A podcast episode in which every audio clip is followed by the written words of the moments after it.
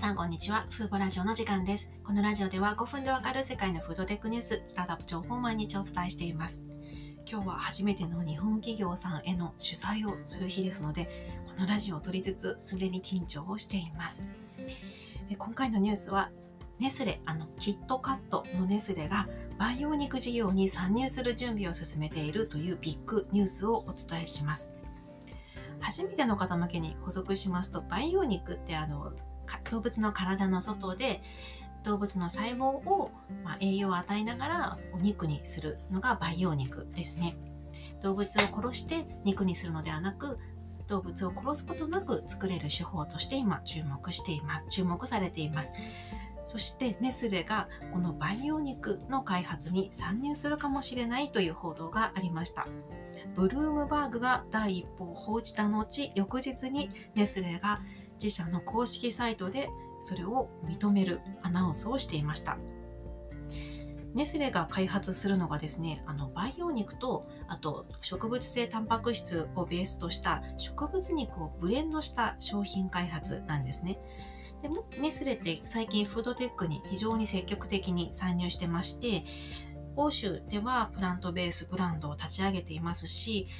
え、ー、と、アジアの確かマレーシアにも工場を立ち上げて植物肉を作ったりなど、いろいろお肉に限らず、植物魚も、植物材料を使った代替魚も作ったり、あと、プラントベースミルクを作ったりと、フードテックに力を入れているんですね。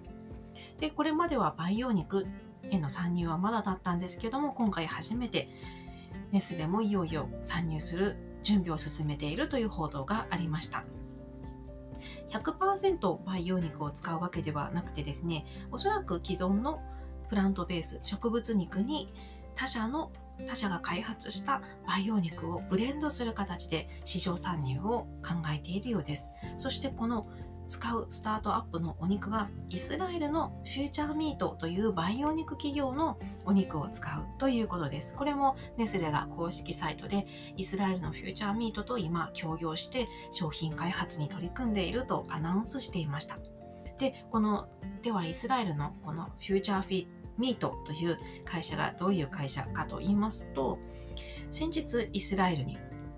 培養肉工場を開設していまして、ここではすでに1日に 500kg の培養肉を生産できる規模になっています。これは5000個分のハンバーガーに匹敵する量になっています。培養肉って8年前に世間に登場した時には非常に高くて3000万以上するたった1枚のパテで3000万以上するものだったんですけどもフューチャーミートはいろいろな独自技術を駆使してコストダウンにも成功していましてこれまでに今年になってから2回のコストダウンを発表しています。現在の生産コストは約 110g あたり400円ですので非常に手の届く、まあ、300円と300万円と比べたらもう比べ物にならないほど動物の一般価格に近づいてきていますよね。で、このフューチャーミートとネスレが協業して、まあ、培養肉の商品開発をしているということで、私の認識では世界的なネスレほどの大手食品メーカーが培養肉へ参入する可能性を報じられるのは今回が初めてです。日本では日清食品さんが培養肉の開発に着手していますが、ネスレというともう世界的な大手食品メーカーですよね。それだけインパクトのあるニュースだなと思いました。これは培養肉業界全体にとっても追い風となると思います。ネスレが参入することで、ネスレがいざ商品開発に成功して本当に培養肉参入するのであれば、既存のもう持っている販路で一気に拡大していくでしょうし、ネスレが参入したことで人々もそれまで培養肉を聞いたことがない人も、あ、これは動物を殺して作ったのではなく細胞を体外で育てて作ったお肉なんだということで認知度は一気にアップすると思います。であのフューチャーミートっていう会社に今度焦点を当てますとこの会社があのネスレが協業した相手がフューチャーミートだったっていうのも私は大きな意義を持つと思っています。というのも、フューチャーミートは自社ブランドを幅広く展開しようと思っている会社ではないんですね。この会社は2段階のビジネス戦略を考えていて、まず第1段階として、自社の培養肉で市場参入を目指しています。2022年、来年にアメリカで外食産業へ向けて培養肉を提供したいと今、規制当局との協議を進めているんですけども、第2段階が注目なんですね。2段階目の戦略として、培養肉を作るための設備技術ですとか、まあ、種となる細胞あと必要な栄養成分などあらゆる材原料を大手食肉業者や農家に販売したいと考えてるんですねこれは言ってしまえば培養肉生産に必要なもの全てがまとまったパッケージ化されたサービス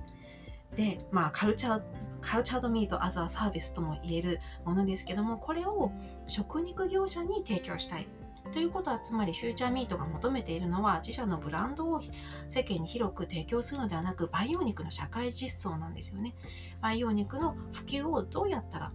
早く広くできるあの普及させていけるかそこに焦点を当ててこのまあ、パッケージ化されたプラットフォームの提供を目指しています。以前の報道ではこの実現時期を2023年とコメントしていました。まあ、これは各市場でアメリカやアジアや、まあ、イスラエル各市場でどれだけ早く許認可を取得できるかにもよりますが、まあ、ネスレとの提携というのはこれを大きく後押しする要因になるのかなと思いました現に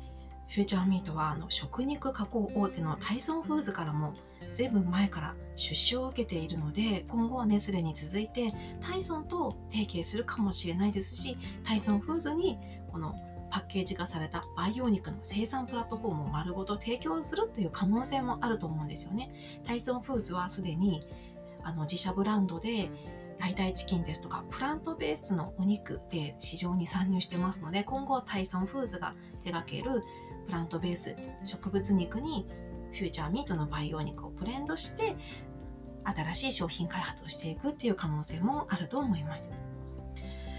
でもう一つ注目していただきたいのがこれはあの断定した報道ではないんですけどネスレが培養肉だけではなく実は培養母乳にも参入しようという可能性があることなんですねこれはこの春にネスレが乳腺や授乳に詳しい専門家を募集していまして海外のいくつかのメディアはネスレが細胞培養による培養母乳にも開発あの商品を開発して参入しようとしているのではないかと見ています。まあ、この以上の報道からネスレがお肉、乳製品いずれにおいても細胞農業という市場に参入しようとしているのはまあほぼ間違いないと思っています。いやこれは今回は私最初にパッと見た時にすごくびっくりしてあのネスレが、まあ、最初にタイソンなのかなと思ってたんですけどネスレが培養肉事業に参入するのかと思ってびっくりしてニュースを見ました。結構ツイートで、あのツイッター界隈でも結構これに注目し、あの反響があった印象がありますで。今、世界的には2020年には新たに23社の培養肉企業が登場しているようなんですよね。で、改めてグラフで見ますと、培養肉に集まっている投資額っていうのは2019年から2020年にかけて6倍なんですけど、言葉で聞くと6倍、まあ大きいけどどうだろうと思うんですけど、グラフで見るとピョーンと跳ね上がってるんですよね。で、そしてさらに今年になってから、もうすでに私が知っている限り3社が100億円を超える資金調達を実施していて、そのうち1社は200億円を超えているので、この資金調達のニュースを見ていると、今年培養肉どうなるのかなと、すごいちょっと楽しみになってきました。なんかこの今年おそらく日本のインテグリカルチャーさんが培養フォアグラを高級レストランに提供するかもしれないと言われていますしあとアメリカの